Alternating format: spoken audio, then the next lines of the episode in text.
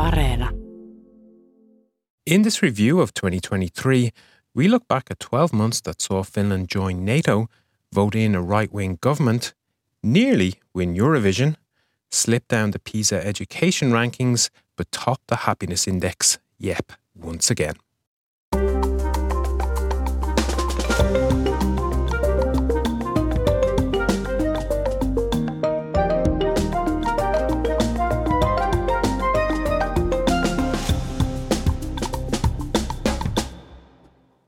Hello, I'm Ronan Browne.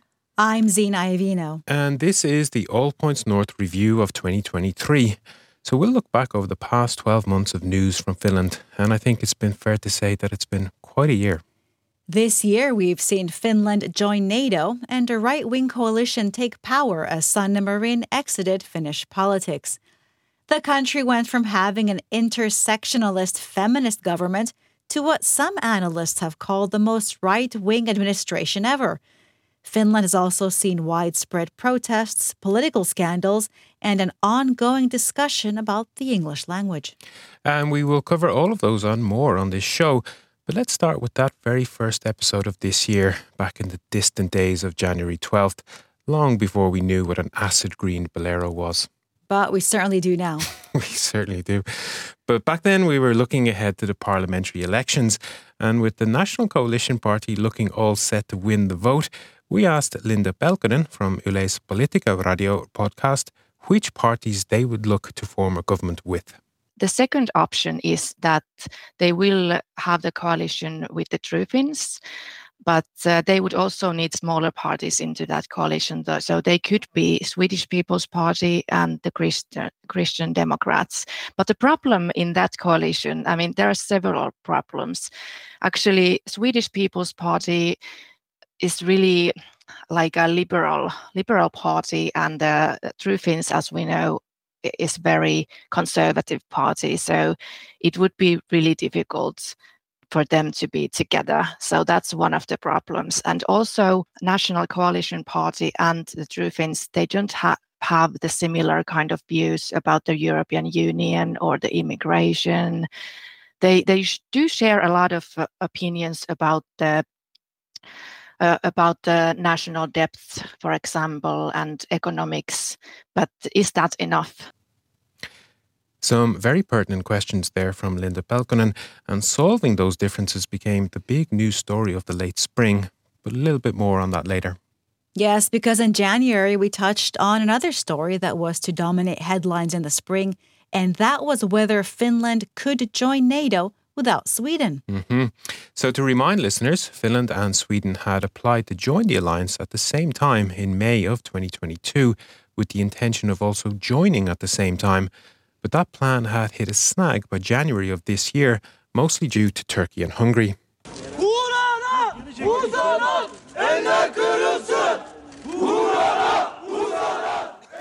And diplomatic relations between Turkey and Sweden, in particular, took a significant turn for the worse in January when there was a Quran burning incident in Stockholm.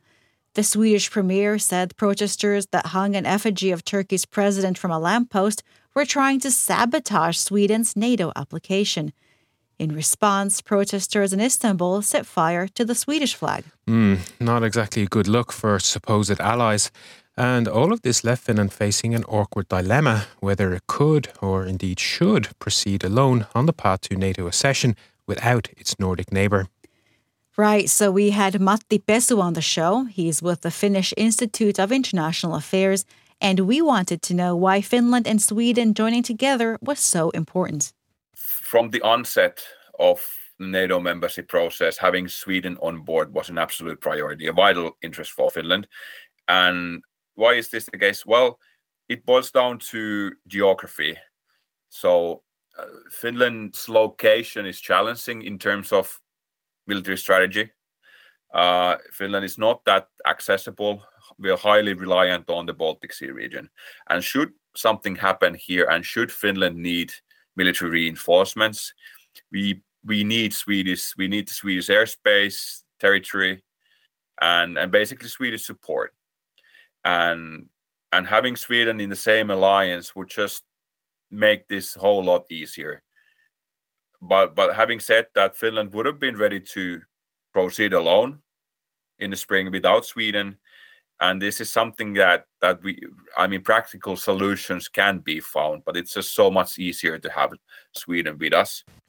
And we will come back a little later to see how that one played out too. But now moving into February, during which we focus quite a lot on children, and in particular kids from immigrant backgrounds. We looked into the issue of S2 classes in Finnish schools or how some schools funnel Finnish speaking kids into Finnish as a second language classes, sometimes based on little more than a child's surname or looks. Mm-hmm. And this approach has been criticized even by teachers who say it creates a two track system in which the kids in S2 classes receive basic Finnish lessons while their peers in the regular Finnish classes move forward with the language much further and much faster. We heard from our listener, Aisha Manai, who told us why she thought her son was put in the S2 class of his school. Uh, 100% because he's, he's a seven year old brown boy and he doesn't have a so called Finnish sounding name and he has a multilingual background. But the thing is that there is nothing wrong in his Finnish skills. That's the thing that irritated me the most. I would understand if there would be an issue but there's never been an issue with his language skills. And as I mentioned, we, we speak three languages at home, but our son responds to us in Finnish 99% of the time. And, and my husband and I speak Finnish together, and this has never been an issue. So it, it felt very out of left field. And we also learned that the source of this issue is the fact that many schools pull the information about a child's mother tongue from the population registry. However, that registry only allows one language to be listed, so it doesn't really cater for multilingual children. There have been calls to make changes to the system, but as we near the end of the year, there hasn't been much progress. No, there hasn't.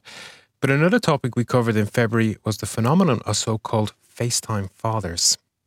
This episode was sparked by an Yle investigation into the Finnish immigration authority Migri. That report revealed that foreign parents of Finnish children were being deported from the country despite the child's right to a relationship with both parents being constitutionally protected in Finland. And actually, there was widespread shock that Migri was deporting parents on often very questionable grounds. For example, couples who marry shortly after meeting or those divorcing soon after tying the knot would arouse Migri's suspicions about sham marriages. They might have just assumed that uh, I really wanted to live here and that uh, I used her for a, a permanent residence card, which was obviously not the case. And Migri even argued that it was anyway possible to raise children via video calls. On the show, we heard from Riku Roslund, who was part of Yle's investigative team looking into this issue.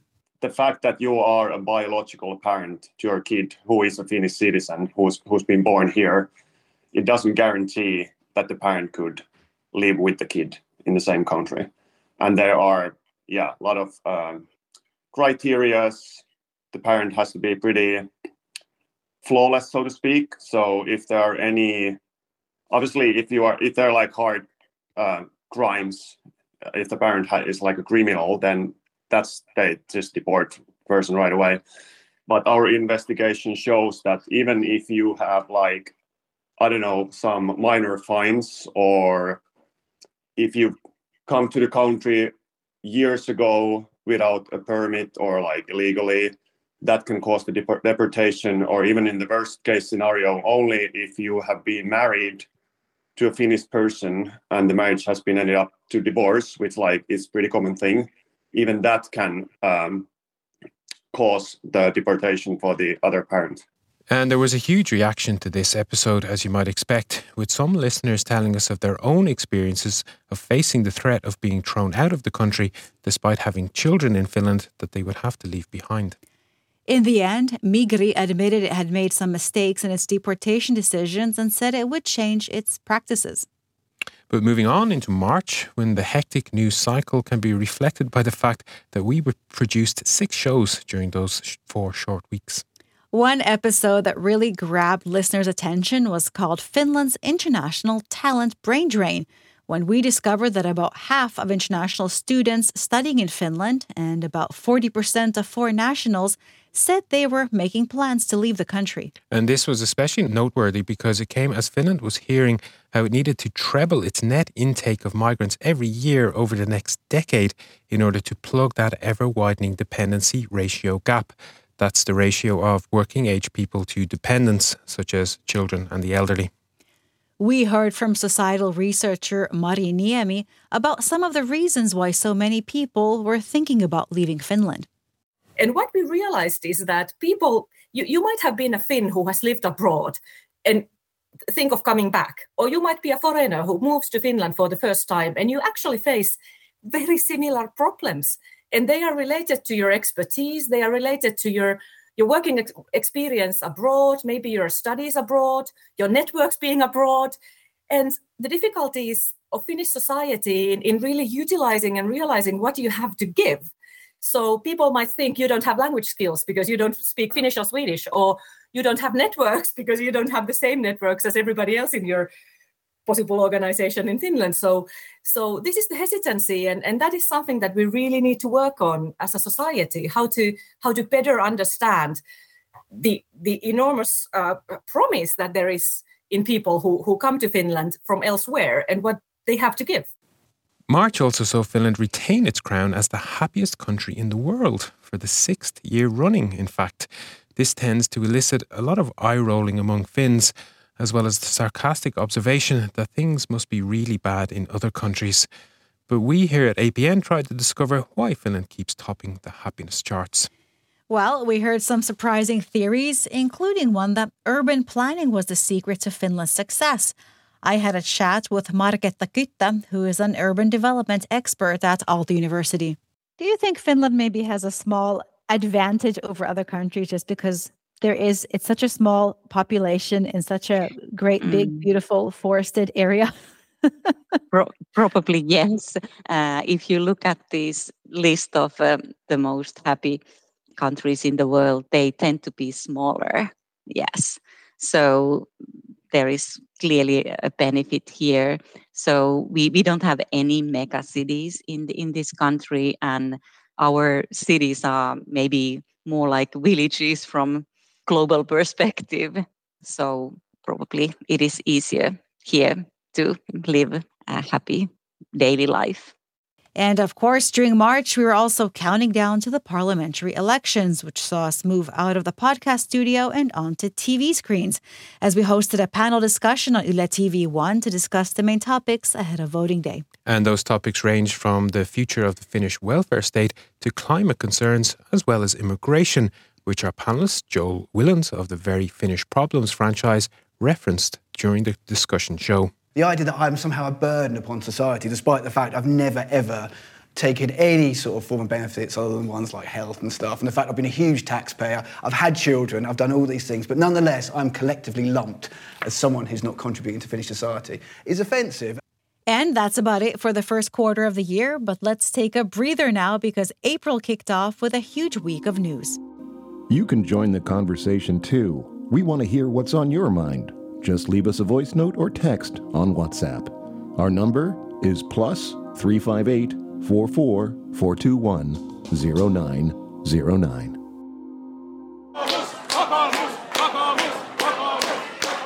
Ah, yes, that first week of April.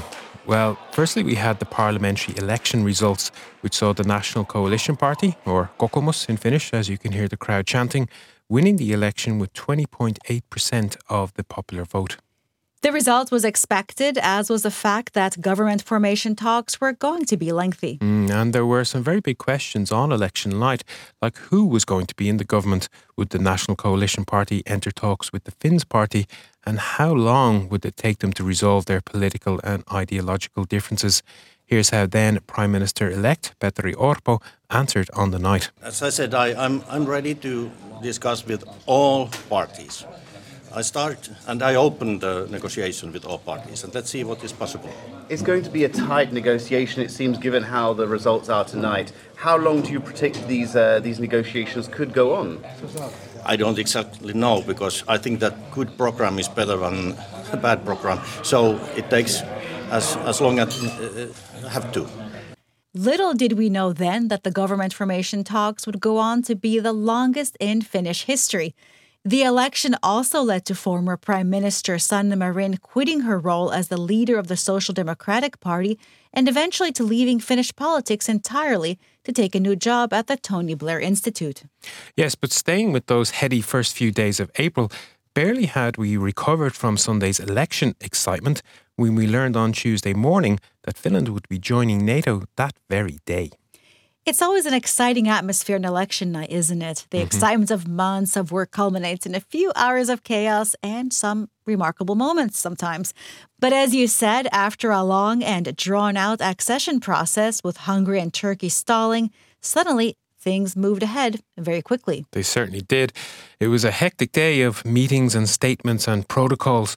But here's that historic moment Finland joined the alliance when then Foreign Minister Pekka Haavisto handed over Finland's instrument of accession to US Secretary of State Antony Blinken. Now, when I've got this invitation, uh, it's my great pleasure to deposit with the Secretary of State of the United States of America Finland's instrument of accession to the North Atlantic Treaty.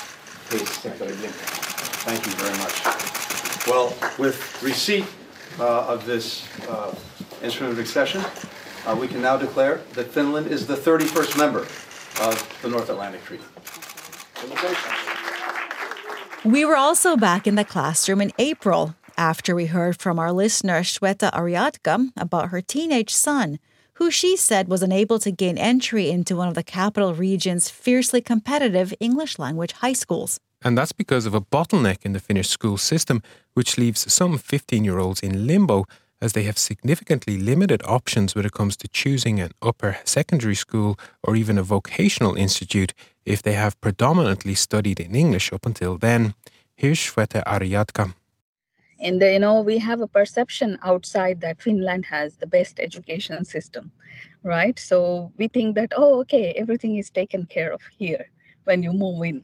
But um, I did not know that uh, after ninth, in between this crucial period of 10th to 12th, uh, there are not many options uh, in terms of uh, English. And the existence of this bottleneck came as quite a surprise to many of our audience, as we received a lot of feedback and reaction to this episode. The city of Helsinki told us it is making efforts to free this logjam, but progress is slow. Moving into May, and once Finland had let its hair down with Vappu or May Day celebrations, the real business of forming the new government began when, as we discussed in January, the National Coalition Party sat down with the Finns Party, the Swedish People's Party, and the Christian Democrats to try to hammer out a program for government. Yle's political correspondent, Hannu Tikala, told us that these talks were something of a do or die for Finland's wannabe prime minister. That Petteri Orpo has such a pressure to form a cabinet with these parties, and it would be um, it wouldn't go according to plan if this wouldn't happen. And um, all the other uh, solutions or other um, options for these parties are worse than, than this one. But even the talks to form a new government were overshadowed in the news by the green bolero clad figure of Finland's cha cha charmer Käärijä, as Finland went Eurovision crazy in the first week of May. Yes, indeed, it did. It seemed that everyone and everything that week was sporting that iconic green bolero look from the stone man granite statues outside Helsinki Central Railway Station to city trams and buses decked out in Käärijä green. I even remember seeing lots of photos of cats and dogs wearing boleros. We took to the streets of the capital to find out why Käärijä was so popular and if people thought he could win the Eurovision for Finland. I hope I it's my favorite, but I don't know if every every country likes. Could be Isra- Israel or some else, but not Sweden because uh, it's she has been before there. That's what I hope Käärijä will be. It's absolutely it's great. It's it's funny. It has some kind of message, and it's altogether something that you want to also be there on the stage with him. What is that message, would you say? Uh, th- it's it's uh, where we have had this very hard time with the Ukrainian war and and uh, all the Europe is, is in, in problems. I think it's it's despite of everything, just keep on going and just try. Well, uh, that's what I I kind of make of it. Uh, I'm quite sure that he's going to win, uh, but like um, usually we Finnish people we are a little bit like let's see and like that. But I I I think it's I'm quite sure, and I think because he's so great person and the song is so how you say it like it's different and there is so many uh, levels in that song so i'm go finland go Käärijä But as it turned out, of course, he fell just short, finishing second behind Sweden's Loreen in a dramatic finale. Of course, Finland won the contest for the first and so far only time in 2006 with Lordi and their song Hard Rock Hallelujah. And so we move into June, when we cover topics including calls to ban conversion therapy in Finland, a citizens' initiative demanding the closure of a Russian consulate on the autonomous Åland Islands, as well as Helsinki's 81 year old free summer park lunch tradition. But the big news in June was that Finland finally got a new government after seven weeks of often fractious negotiations, and all just before the midsummer deadline, too. Petteri Orpo became Prime Minister, Finn's party leader Riikka Purra became Deputy Prime Minister as well as Finance Minister, and many people speculated about how long this uneasy alliance might last. Orpo himself called it a marriage of convenience rather than a union of like minded parties, which was why the program for government took so long to finalize. But finalized it was, and when it was published, two big policies stood out the planned cuts to many social benefits and the proposed tightening of laws around immigration. The cuts to welfare were proposed by the government despite research showing that 10% of people in Finland don't make enough money to cover anything beyond basic necessities. Jussi Tervola of the Finnish Institute for Health and Welfare told us about his concerns over the cuts. Those reforms that are planned now in the government uh, program, they mostly affect, I think, the unemployed they decided to leave, for example, pensioners out of the austerity measures. And the argument for this is that they want to increase the work incentives that the unemployed had a greater financial incentive to work. But at the same time, of course, it will create financial difficulties or material deprivation uh, among the unemployed for some. So, so uh, I'm predicting that the, this kind of material deprivation and poverty will increase during the next government uh, terms because of the planned cuts to the unemployment benefits and uh, housing benefits and social assistance. And on immigration, incoming Interior Minister Mari Rantanen of the Finns party said her ministry would make a U turn on the nation's immigration and refugee policies during her term in office. And this mobilized members of Finland's foreign community, with a group called Specialists in Finland staging a protest, drawing thousands in downtown Helsinki. One of the organizers of the protest, Sam Spilsbury, told us why he felt he had to take some action. So, someone pointed out to me uh, the other day, actually, that this is probably one of the first instances where a working immigrant population has decided to get involved, like politically involved, on such a large scale in such a short amount of time, right? Um, and so basically, you know, the number one thing that we were trying to achieve with the protest is to say, look, you know, we're just like we would just we want to do our jobs, but like at some point enough is enough, right? At some point, we got to make our voices heard. At some point, we got to stop just being seen and talked about by people, and people have actually got to listen to us because we're people too. So that was the first six months of news from Finland, and we all settled down for the traditional post midsummer lull in the news cycle, but not this year. Like you said, Ronan, Finland basically shuts down for five or six weeks after midsummer. Still today, there's a mass exodus from cities to the countryside as offices close down across the country. Yep, and Finnish MPs did not have their trips to their summer cottages interrupted, despite the furore over racist comments posted on a blog by newly appointed Finance Minister Riikka Purra. Her party colleague and now Speaker of Parliament, Jussi Halla-aho, decided not to reconvene Parliament for summer recess over the scandal, which actually hinged on comments she wrote on his blog 15 years ago. But overall, this July wasn't as sleepy as usual, was it, Ronan? No, certainly not. Mostly thanks to the US President Joe Biden, who made a one day whirlwind visit to Helsinki in mid July. The visit was seen by, as something of a victory lap for the US after Finland joined NATO. Here's what Biden had to say during his time in the Finnish capital. Mr. President, as your ally, we want the people of Finland to know the United States is committed to Finland, committed to NATO, and those commitments are rock solid. That we'll defend every inch of NATO territory, and that includes Finland, obviously.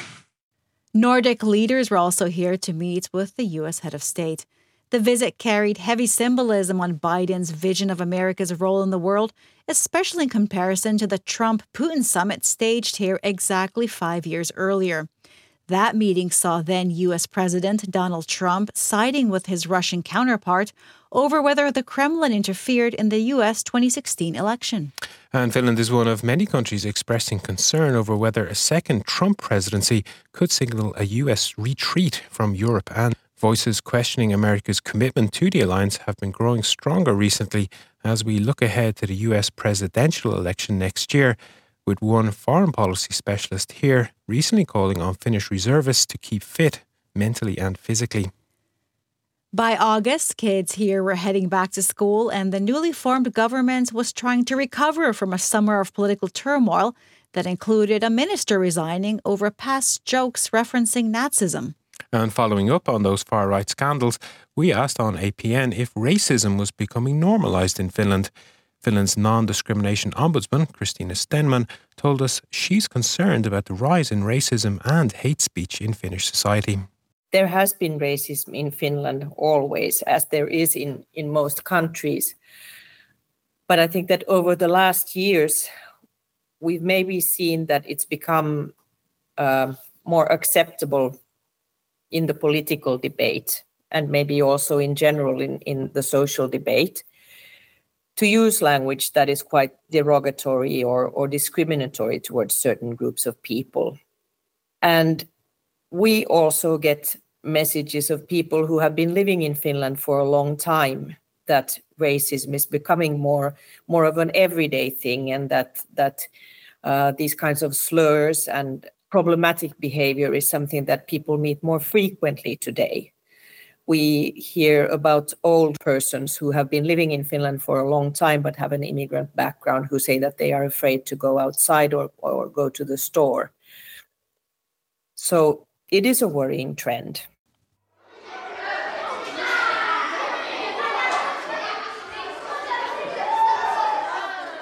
As pupils across the country settled back into classrooms, we explored where the issue of inclusion in Finnish schools had become such a hot topic. So, inclusion in education might be worth defining here. It means that every pupil has the right to access mainstream education, regardless of any challenges they may have, which, of course, on paper sounds broadly like a very good thing, no? Yeah, you're right. But criticism around this concept has focused on there not being enough teachers in a room to support kids with different needs. Some teachers say putting everyone in the same room is a cost saving measure that doesn't really serve children if there aren't enough adults on hand. We talked to Yle's investigative unit MOT to find out more. Here's Satu Miettinen. There are no accurate guidelines on how to implement inclusion. And at the same time, there are 130,000 children who are in need of some kind of support. And the amount of these pupils have risen dramatically in the past 30 years. And staying with this topic, by the end of the year, we once again saw Finland receive a must try harder report card. Once the PISA frontrunner, Finland's education scores are declining. PISA is, of course, the Programme for International Student Assessment, a standardized exam for 15 year olds that assesses reading, maths, and science. Finland's results were above average among OECD countries, but there has been a worrying drop in standards almost across the board. And moving into September, homeowners really started to feel the heat from rising interest rates. Here on APN, we asked if Finland was seeing a buyer's or a renter's market. And this proved to be a very popular topic as inflation was putting a real strain on people's wallets and rising housing costs were a pain felt by many. I spoke to Juhana Brotherus, who spent a lot of time researching the Finnish real estate market. He also provided a positive take on the issue of housing, saying the market was helping first time home buyers get on the property ladder. So you can say that prices have definitely come down significantly and especially in the smaller apartments. So that's beneficial for the first time buyers. So you need a smaller nest egg uh, to, to get yourself into the housing ladder. So that's that's of, of course a positive thing. It's worth noting here that the most common reference rate for Finnish housing loans, that's the 12 month Euribor, fell to 3.7% just recently. Now, not many people will initially be able to benefit from those rate drops, but economists say they could gradually change as we head into 2024. In terms of renting, the big story this autumn was an unprecedented rent hike in Heka apartments subsidized by the city of Helsinki, which is actually Finland's biggest landlord.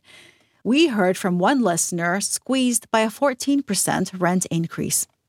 If we're realistic here, we, we have to absorb this cost, right? We have to absorb it. So, so, um, and this disproportionately affects people who can't absorb the cost, right?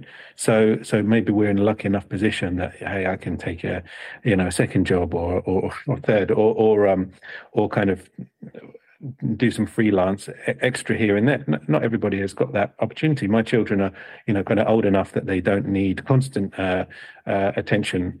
They don't need to be picked up from from nursery anymore. They can walk home from school themselves. They can be alone for for an hour here and there. But what about the people who, young parents and new parents and parents of uh, children who are who are younger or special needs? You know, it's um, it's it's a really I think for some people it's going to be an un- unbearable situation. I think as well, this is this damages the reputation of Heka, which is which whose own reputation has taken a battering. If you look at some of the news stories recently. And that's about it for the first nine months of the year.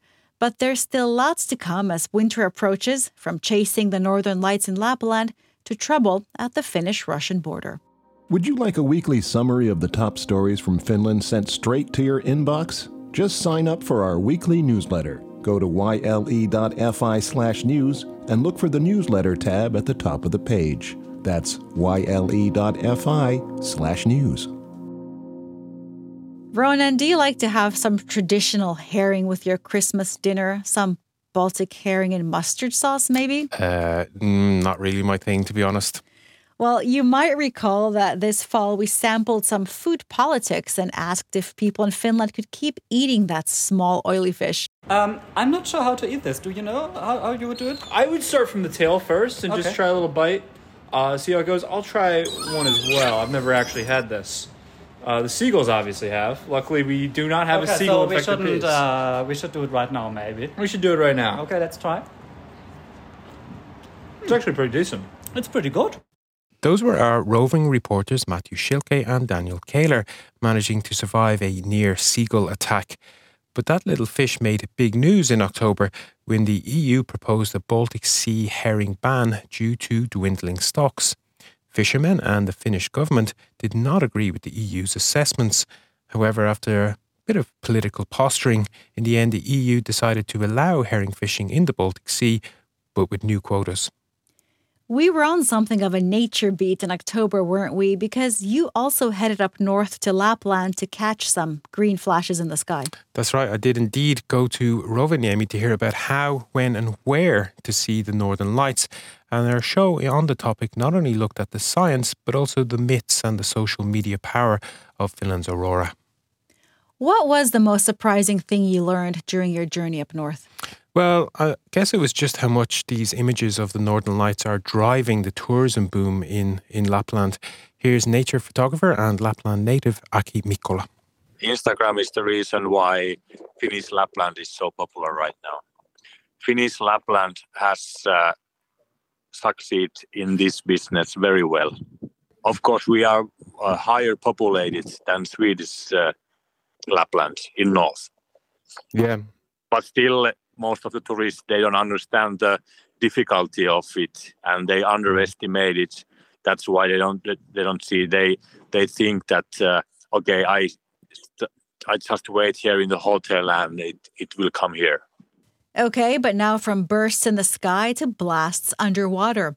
October was also a big month in the news because that's when an offshore gas pipeline running between Finland and Estonia ruptured. Investigations into the damage are ongoing. We've reported Finnish Foreign Minister Elina Valtonen as saying that China has offered its full cooperation in the investigation, which is looking into the movements of a Hong Kong flagged ship owned by a Chinese firm. And now we move into November. Not my personal favourite of all months, but the news cycle certainly kept us busy. We often talk about the jobs market on this show and foreigners' experiences of picking up their careers once they move here. Our colleague Egan Richardson headed to Finland's former capital, Turku, to hear how newcomers there are navigating working life. Egan met several people who had switched careers since they moved to Finland, including one whose social science degree eventually led to a career in manufacturing. At the Valmet automotive plant in Salo, the workforce is especially international. Here's Matthew Congleton of Valmet. We've been very quick to kind of identify the talent that we can and, and try to promote them and give them opportunities. And I would say it's one of our kind of keys to success in a very challenging, to be honest, labor market. So I think that Finland, like most places, is kind of struggling to find labor and talent. And for us, this has been kind of a, a hidden resource pool that has really paid off. In November, we also asked how safe the streets of Finland are following reports of an uptick in crime in major Finnish cities. That study was actually based on a so called disturbance index compiled by the police, and it generated quite a lot of attention. I took to the streets of Helsinki to ask residents how they felt about public safety. Like we're on one of the most central streets in Helsinki, and so I feel very, very safe here. I'm not from Helsinki originally. I've only been here three months, and I've not felt unsafe at all. November also saw Finland's former president, Martti Ahtisaari, laid to rest. The Finnish Nobel Peace Laureate's state funeral drew many foreign dignitaries. These included Namibia's current president, as well as the former president of Ireland, Mary Robinson. Commitment to peace, commitment to democracy, and he never looked down on any human being. That's respecting every black, yellow, and so on. That's why he's liked in Namibia. He's a citizen of Namibia. His children are named after him. You don't name children after a person you don't admire. And he was also very modest. I mean, I remember when we were being photographed together as a group, he would always go to the back now, he was quite tall, so it made sense in a way, but it wasn't that. It was just he never wanted to push himself forward. I mean, he was a Nobel Prize winner. He was recognized for the work that he did on so many conflicts in Aceh. As the holiday season drew closer, Finland partly reopened its border with Russia, only to shut it again within hours. This was the latest stage in a months long dispute over illegal migrants, in which Helsinki has accused Moscow of instrumentalizing. No, they said uh, uh, you won't go to Finland. I say yes. He say okay. You have to buy from us a bicycle, and we will drop you near the border, and you can cross. That's it. And there we heard from a Syrian migrant who told Yle that he found a smuggler via the messaging service Telegram. Recently arrived migrants also told Yle how Russian authorities facilitated their trips to the Finnish border. This included Telegram promotions, Yandex taxis, and the requirement to buy a bicycle. And of course, December also means the presidential ball. Did you catch this year's glitzy gala, Ronan? I did. I did indeed. I actually, I really enjoy Finland's quirky annual handshaking festival. Don't we all? Independence Day on the streets, particularly here in Helsinki, has evolved in many ways from a somber, quiet holiday into people airing their general grievances. Now, that chanting you can hear is the sound of protesters on the streets of the capital on Independence Day. These demonstrations by opposing groups have become almost as much a part of the Independence Day tradition over the past few years as that glamorous presidential gala. All in all, things passed off peacefully. We heard from historian Oula Silvennoinen about why some far right groups felt compelled to take to the streets. Uh, a lot of these people do think they are witnessing some kind of community decay, that they are locked in a battle about their culture, of their way of life, and even their very identity. And that the first threat among all of those threatening them is immigration, especially non white immigration. And they are sort of desperate to to check that that development they think they see. But on a cheerier note, our reporter Miyuki Jokiranta headed to Vantaa to see the city's 10 year olds trip the light fantastic at the annual fourth grade ball. When I arrive, the Energia Arena in Vantaa is lit up in blue and white, but empty, save for a few organisers and stage techs running final checks. But slowly, buses of school children start to pull up outside and pour into the stadium. They're here to eat, drink, dance, celebrate, and shake the hand of Vantaa's kaupunkijohtaja. My name is Pekka Timonen, Mayor of Vantaa. We are uh, in Myyrmäki at uh, Vantaa Energia Arena, and what is happening is something great. It's the Independence Day party for all the fourth grade children. And why is it important, do you think, for these children to have an experience of Independence Day? I think celebrating Independence Day in Finland is very important for everyone because it's kind it's what we actually celebrate. We celebrate togetherness and the idea of, of, of a society. So when we have uh, these great children here today, it's about what Finland is all about, doing things together, uh, sticking together, and no matter where you, who you are and where you come from, we can all celebrate together. What do you think Finland means for the young generation now? Of course, many of them it's home. It's father, mother, your relatives, your friends. It's the place where you live.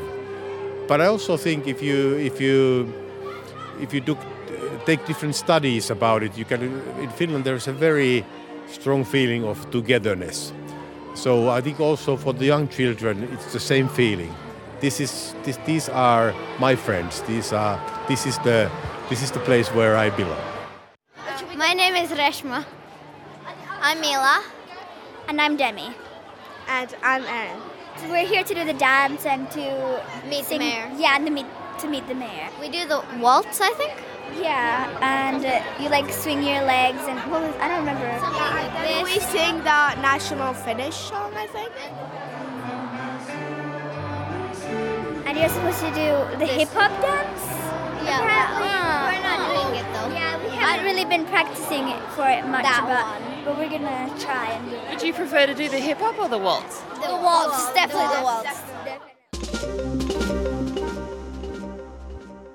But with time running out this year, let's look ahead to the next and the big stories we have ahead of us. January will see Finland head to the polls to vote in a new president as Sauli Niinistö's 12 year term in office comes to an end. Depending on a possible second round, Finland should have a new head of state in February. Meanwhile, the EU elections are also coming in June, and by next autumn, staying on the topic of elections, the White House may also have a new resident. In Finland, people are already asking whether a second Donald Trump presidency could change Russia's attitude towards Finland. Finland's eastern border is meanwhile set to reopen in January. The closure was preceded by Finland accusing Moscow of funneling migrants to the shared land border. We'll continue to cover these issues and many more at yle.fi slash news, as well as right here on this podcast. Yes, indeed. And next year, the government also plans to start rolling out sweeping austerity measures, which have sparked recent protests and strikes across the country. The measures include cutting workers' rights and social welfare benefits. But as we mentioned, they also clamp down on immigration at a time when Finland is in need of skilled workers. But in the world of sports, Finland is also set to compete at the 2024 Summer Olympics in Paris, and I plan to definitely tune into that. So we've come to the end of another year.